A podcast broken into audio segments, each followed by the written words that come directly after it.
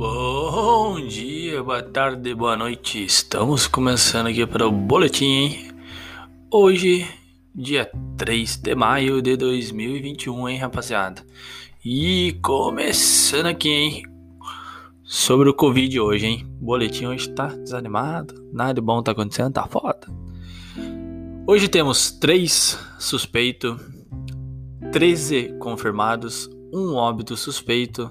Olha, uma notícia boa, 30 recuperados, sim, é, vão para casos notificados, hein?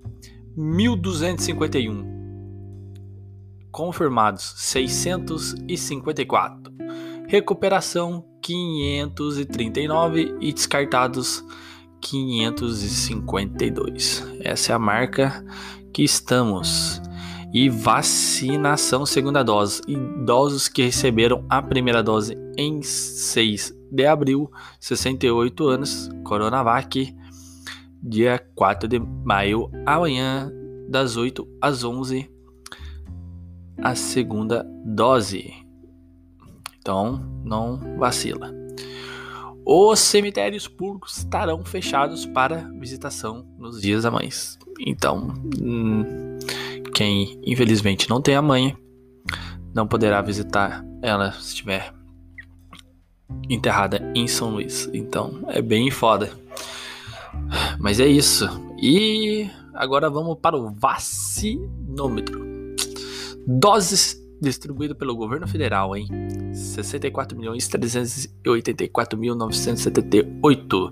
Doses aplicadas por governadores e prefeitos. 42 milhões 628.810 o Brasil já aplicou um número de doses maior do que a população de 158 países. Então, graças a Deus, estamos aí. E vamos para a notícia do Bali, hein? E não, opa, calma aí, tô viajando hoje, hein?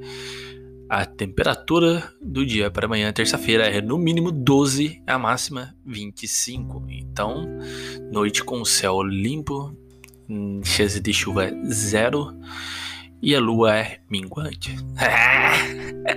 Segura, rapaziada. Tamo como? Aí, ó. Vamos começar aqui. Duas baleias Gilbert são avistadas por pesquisadores em Ilhabela. Então, Ilhabela tá como? Encontraram duas baleias lá, hein? E pelo que parece que é comum entre maio e agosto. Então, bem da hora, você é louco. Eu curto muito essa resenha da hora que tá aparecendo. E vamos para mais. Volkswagen coloca 2.200 funcionários da fábrica de Taubaté em férias coletivas. Parada técnica vai durar até 12 de maio. A medida foi tomada para a implantação da plataforma de produção MKB, não sei o que é, uma nova tecnologia usada pela empresa. Olha só. Então a galera aí Vai ficar uma semaninha. E ponto turístico em Santo Antônio do Pinhal, Pico Agudo registra aglomeração. Tem a galerinha mesmo. A galerinha gosta de acampar, acampar é da hora mesmo.